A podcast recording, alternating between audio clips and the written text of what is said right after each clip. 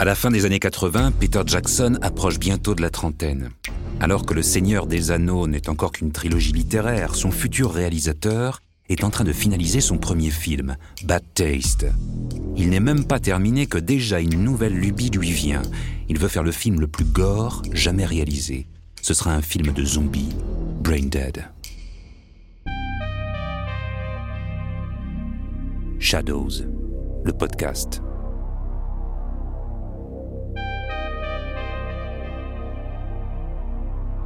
Peter Jackson, l'aventure Brain Dead. En semaine, Peter Jackson travaille en tant que développeur de photographie. Le week-end, il met au point son film, Bad Taste, dans le jardin de ses parents. Son équipe est constituée de quelques amis qui lui donnent généreusement de leur temps libre, il ne peut pas se payer de comédien, et finit par jouer lui-même le rôle principal. Le projet s'éternise, les semaines deviennent des mois, puis des années. Quatre ans s'écoulent avant de le finaliser. Dans Bad Taste, Peter Jackson lutte contre une invasion d'extraterrestres qui frappe la Nouvelle-Zélande. Le film est un joyeux bricolage d'effets spéciaux d'une inventivité rare pour un réalisateur qui a tout appris par lui-même. L'œuvre fauchée de quelqu'un qui a décidé de ne pas aller à l'université pour commencer à travailler le plus vite possible. C'est pendant le montage de Bad Taste que naît son désir de commencer un nouveau projet autour de la figure du zombie. Loin du premier degré, ce qui l'intéresse, c'est plutôt la comédie. À cette époque, plusieurs films alliant adroitement le sang et l'humour sortent sur les écrans. Reanimator de Stuart Gordon ou Evil Dead de Sam Raimi pour ne citer que. Peter Jackson a vu et apprécie ses œuvres, mais veut pousser les curseurs plus loin. Son projet s'appellera Brain Dead, mais il faudra encore attendre quelques années avant qu'il puisse voir le jour.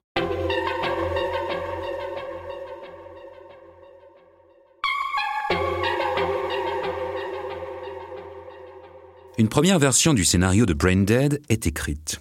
La trame principale est déjà présente. Lionel, un homme surprotégé par sa mère envahissante, va devoir faire face à une attaque de zombies. Sa mère est la première victime et contamine la plupart des habitants du village. Un pitch simple et efficace, coécrit avec un couple que Peter Jackson vient de rencontrer, Stephen Sinclair et Fran Walsh. Fran Walsh qui deviendra bientôt sa femme, mais aussi une de ses collaboratrices les plus importantes. Cette histoire d'un personnage qui se défait peu à peu de l'influence de sa famille et particulièrement de sa mère fait largement écho à la situation de Peter Jackson. À presque 30 ans, il habitait encore récemment chez ses parents et dépensait son argent dans ses projets de films plutôt que de chercher à être financièrement autonome.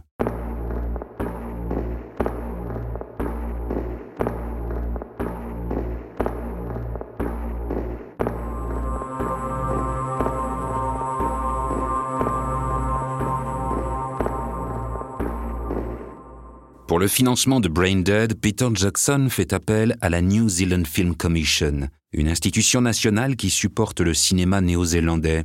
Elle avait déjà soutenu son Bad Taste en lui donnant quelques milliers de dollars pour l'aider à boucler le projet. En leur montrant un making-of de tous les effets spéciaux du film, il avait marqué les esprits de la commission, peu habitués à voir arriver des scénarios autour d'une chaîne de fast-food intergalactique.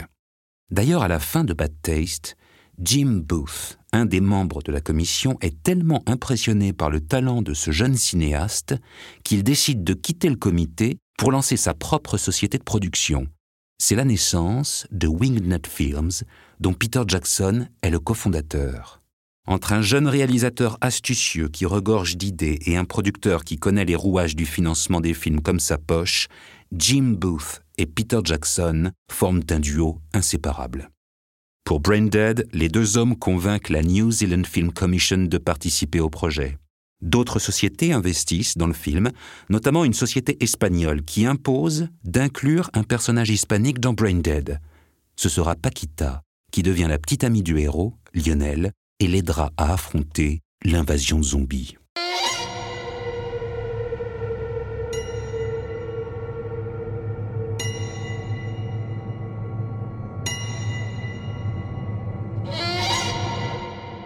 En 1988, Peter Jackson et son producteur, Jim Booth, se rendent au marché du film de Milan. ils ont pour objectif de trouver d'autres financements.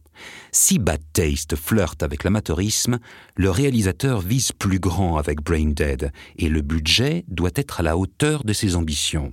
Pour l'occasion, il crée quelques flyers à l'effigie du film et arpente les allées du marché à la recherche de potentiels acheteurs. Pour les convaincre, Peter Jackson a également apporté un montage d'un petit film qu'il a réalisé avec des marionnettes animées. Avec son lot d'injures, de sexe et de sang, ce projet se veut être une parodie du célèbre Muppet Show. Il séduit le Japan Cinema Associates, un distributeur japonais qui est intéressé par une version longue de ce film de marionnettes. Par contre, malgré toute la volonté de Peter Jackson, Brain Dead n'attire pas les acheteurs. En rentrant de Milan, le projet s'écroule peu à peu. Il manque encore des fonds pour finaliser le budget et à quelques semaines du tournage, la décision est prise d'annuler le film. Alors qu'une grande partie de l'équipe était déjà constituée et que la pression du premier clap approchait, cet arrêt brutal est un choc. Le réalisateur accuse le coup, mais en une nuit seulement, il remobilise son équipe.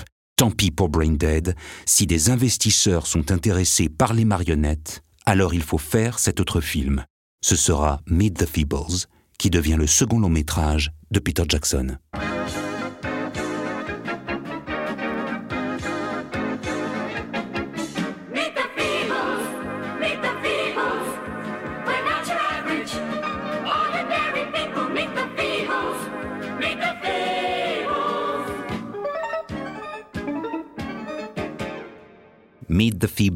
Est un cauchemar pour l'équipe de Peter Jackson. Ils n'ont que quelques mois pour livrer le film, et c'est le début d'une course contre la montre acharnée. Chaque personne travaille une dizaine d'heures par jour et les temps de repos se font rares. Réaliser l'animation de toutes les marionnettes du film représente un travail considérable, et pour ne rien arranger, cet hiver de 1989 est glacial en Nouvelle-Zélande. Malgré l'effervescence du tournage, l'équipe est frigorifiée dans le grand hangar non chauffé qui sert de décor à Meet the Feebles, L'endroit est insalubre, il y a des rats, des carcasses d'oiseaux, et comme un doux rappel de l'invasion de zombies du Brain Dead qu'il ne tourne pas, le plateau subit lui aussi une invasion, mais de puces, qui pullulent lors du tournage. Même les marionnettes sont contaminées et l'équipe finit par ne plus jamais les toucher directement. Mais la détermination paie, puisque Meet the Feebles se termine à temps, permettant à Peter Jackson d'honorer son engagement auprès de son distributeur japonais. La première projection a lieu au marché du film de Milan, un an seulement après la distribution de flyers ratés et l'échec de Brain Dead. Le film fait parler de lui et tourne dans plusieurs festivals jusqu'aux États-Unis où le nom de Peter Jackson commence à résonner.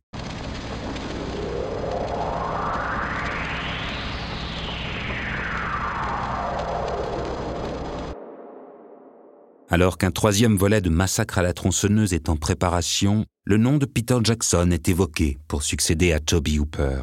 La rencontre n'a pas lieu, mais on propose au réalisateur d'écrire le scénario du sixième opus de Freddy et les griffes de la nuit, la saga initiée par Wes Craven. Si son script ne sera jamais retenu, l'expérience lui permet de nouer un premier contact avec New Line, futur producteur du Seigneur des Anneaux, et de se faire connaître à Hollywood. Plus encore, il s'assure quelques revenus qui lui donnent le confort de se concentrer sur son film suivant. Il n'a toujours pas complètement digéré l'échec de Brain Dead. C'est peut-être le moment de remettre la machine en marche.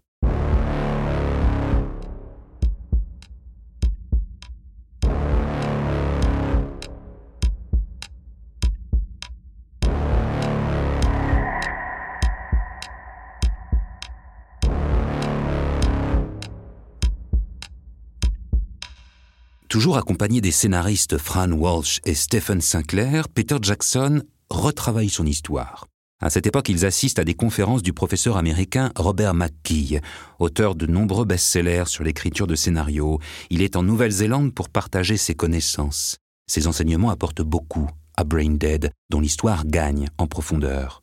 Trauma d'enfance, passé mystérieux, relations plus complexes entre les personnages, autant d'ingrédients piochés dans les conférences de Robert McKee venant apporter une nouvelle dimension au scénario. Autre changement significatif, la temporalité du film évolue. Si l'histoire se passe toujours à Wellington, l'action se déroule maintenant dans les années 50, alors qu'elle était écrite pour se passer à l'époque contemporaine. La forme finale de Brain Dead est enfin prête. Jim Booth, le producteur du film, parvient à finaliser le budget grâce à des préachats de distributeurs et un partenariat avec les studios Evelyn. C'est dans ces studios que le tournage commence en septembre 91, soit plusieurs années après que l'idée originale du film ait germé dans la tête de Peter Jackson. Brain dead. It's all right. You can look now. Dans Brain Dead, Peter Jackson porte une attention toute particulière aux effets spéciaux. Il faut dire que sa passion pour le cinéma vient directement de cette sensation magique qu'ils apportent à l'écran. En découvrant un des premiers Batman au cinéma, il était resté cloué sur son siège en voyant Batman et Robin passer de leurs vêtements de ville à leur tenue de super-héros en un claquement de doigts grâce à un simple trucage. Devant le King Kong de 1933, il tombe en admiration pour cette gigantesque créature qui s'anime à l'écran. Si l'on devait résumer l'enfance du réalisateur en une scène, on y verrait un jeune Peter Jackson, dans le jardin de ses parents, qui se démène pour créer et reproduire des effets spéciaux à l'aide de sa caméra Super 8. Son premier trucage Il consiste à trouer la pellicule pour reproduire les impacts de balles de mitraillette.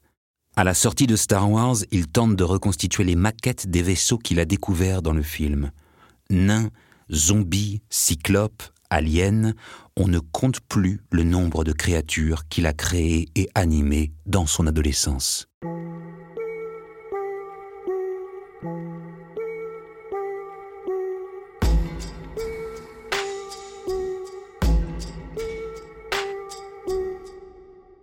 Pour Braindead, il profite du déplacement de l'action dans les années 50 pour s'amuser à recréer la ville de Wellington à cette époque. Il construit différentes maquettes avec des bâtiments et vieilles voitures, puis va jusqu'à reconstituer le réseau de tramway de la ville.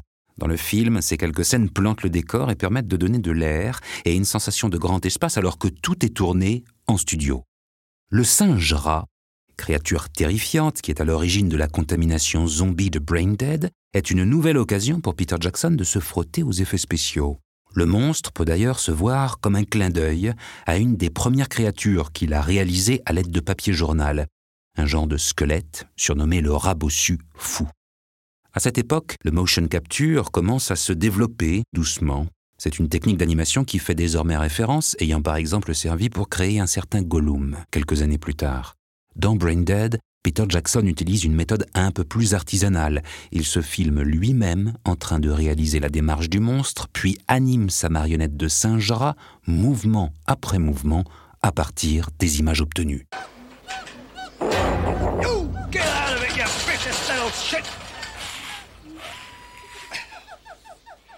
Pour réaliser ces différents effets, il est entouré de Richard Taylor et Tanya Roger, ce duo accompagne Peter Jackson depuis le tout début du projet Braindead. Juste après avoir fondé leur société, RTFX, ils rencontrent le réalisateur qui leur propose de travailler sur son film de zombies. Lorsque le projet tombe à l'eau, Richard Taylor et Tanya Roger font partie de l'équipe de Meet the Feebles, en charge de la réalisation de l'ensemble des marionnettes. Leur collaboration est précieuse et le résultat de leur travail est impressionnant. Dans Brain Dead, ils supervisent les trucages et la réalisation des prothèses qui seront utilisées pour les multiples zombies du film. Une tête découpée qui glisse sur le sol, des restes d'intestins qui deviennent des lianes agressives, un zombie nourrisson particulièrement répugnant, c'est une masterclass d'effets visuels qui culmine dans la dernière partie de Brain Dead. Pendant les 30 dernières minutes du film, l'invasion atteint son point d'orgue et Lionel se charge d'éradiquer les infectés à coups de tondeuse à gazon.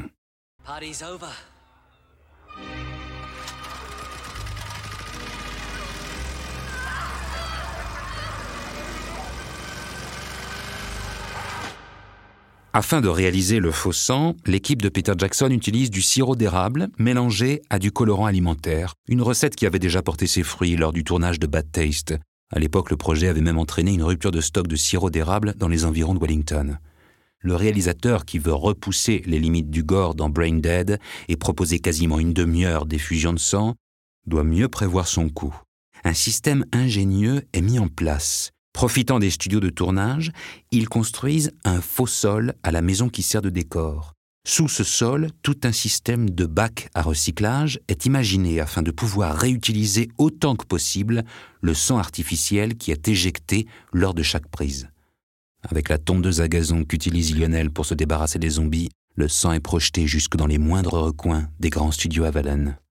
Le bruit court qu'aujourd'hui, certaines taches de sang du carnage Dead sont encore présentes.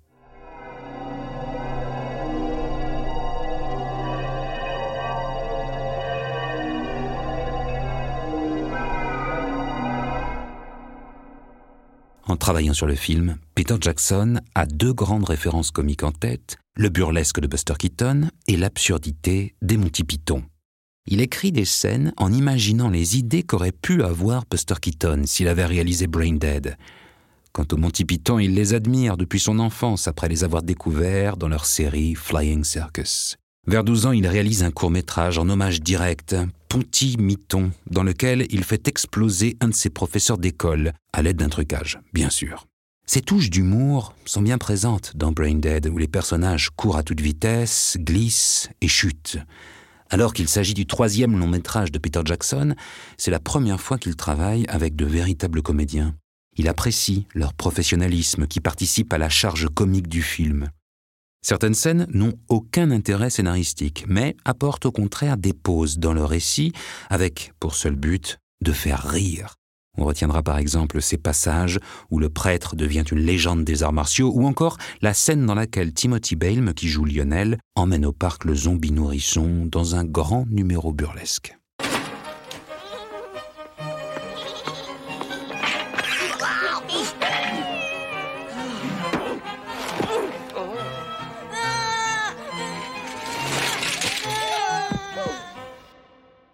Ces touches humoristiques inscrivent Brain Dead dans un des sous-genres du film d'horreur, le splaystick, une contraction des splatter movies, films gore et très graphiques, et du slapstick, la comédie burlesque à la Buster Keaton. Si Zombie de Romero est parfois vu comme le précurseur de ce genre, des films comme Evil Dead 2, Reanimator ou Massacre à la tronçonneuse 2 ont achevé de populariser le terme. Peter Jackson apporte sa pierre à l'édifice, et Brain Dead, Bad Taste et Meet the Feebles sont souvent considérés comme la première trilogie du réalisateur, bien avant Le Seigneur des Anneaux. Une trilogie splastique qui influencera à son tour d'autres films comme Le Shaun of the Dead d'Edgar Wright, qui fait directement référence à Brain Dead, ou Quentin Dupieux, qui reprend une marionnette rat de Meet the Feebles pour incarner le chef de la tabac force de son film Fumer fait tousser.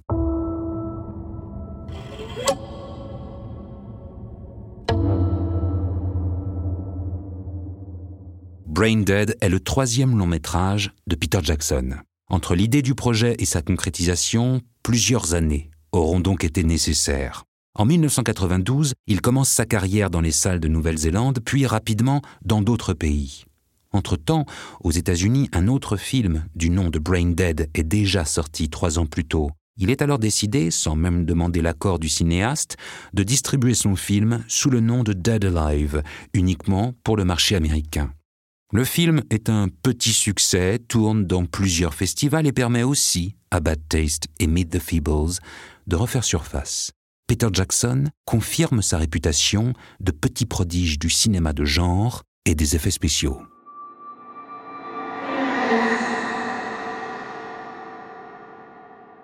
Braindead est peut-être le film qui marque un véritable tournant dans la carrière de Peter Jackson. Il s'entoure d'une équipe fidèle et solide qui le suivra sur la majorité de ses futurs projets. D'ailleurs, dans le film, ils apparaissent pour la plupart au détour d'une scène, dans de multiples caméos. Peter Jackson lui-même passe devant la caméra pour jouer un assistant des pompes funèbres. Le film est aussi annonciateur des futurs succès du cinéaste. La première scène est tournée au Wairarapa, une région de la Nouvelle-Zélande où plusieurs passages du Seigneur des Anneaux seront aussi réalisés. Dans Brain Dead, il fait de ce paysage une île qu'il surnomme Skull Island, en hommage à la terre natale de King Kong, mais aussi comme un clin d'œil inconscient au remake qu'il finira par faire des années plus tard.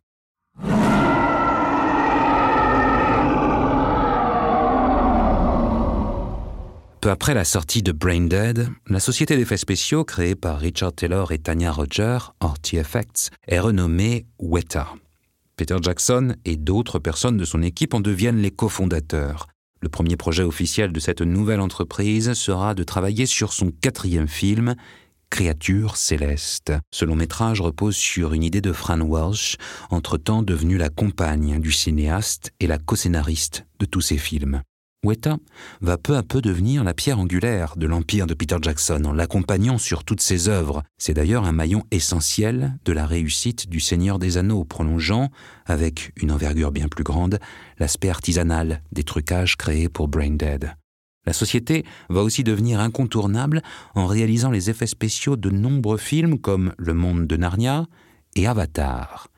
Avec Weta, créé dans l'effervescence qu'a été l'aventure Brain Dead, Peter Jackson et ses acolytes réalisent un exploit, faire exister la Nouvelle-Zélande sur la carte des pays qui comptent dans le monde du cinéma.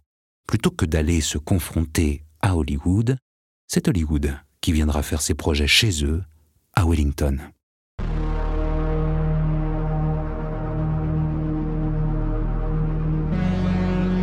Trente ans après sa sortie, Brain Dead est devenu un classique incontournable pour les amateurs de genre.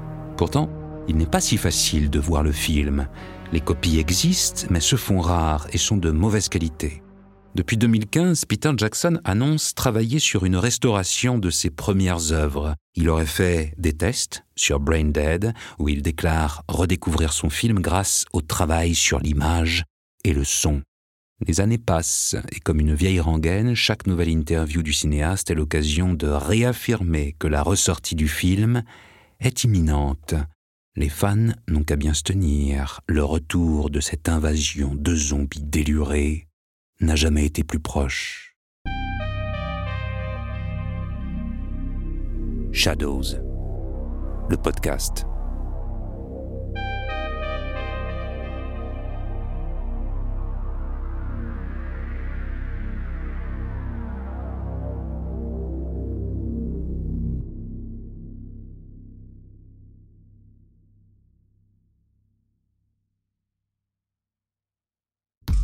Si ce podcast vous a plu, parlez-en à vos amis. S'il vous a déplu, parlez-en à vos ennemis. Abonnez-vous, laissez un avis et rendez-vous au prochain épisode.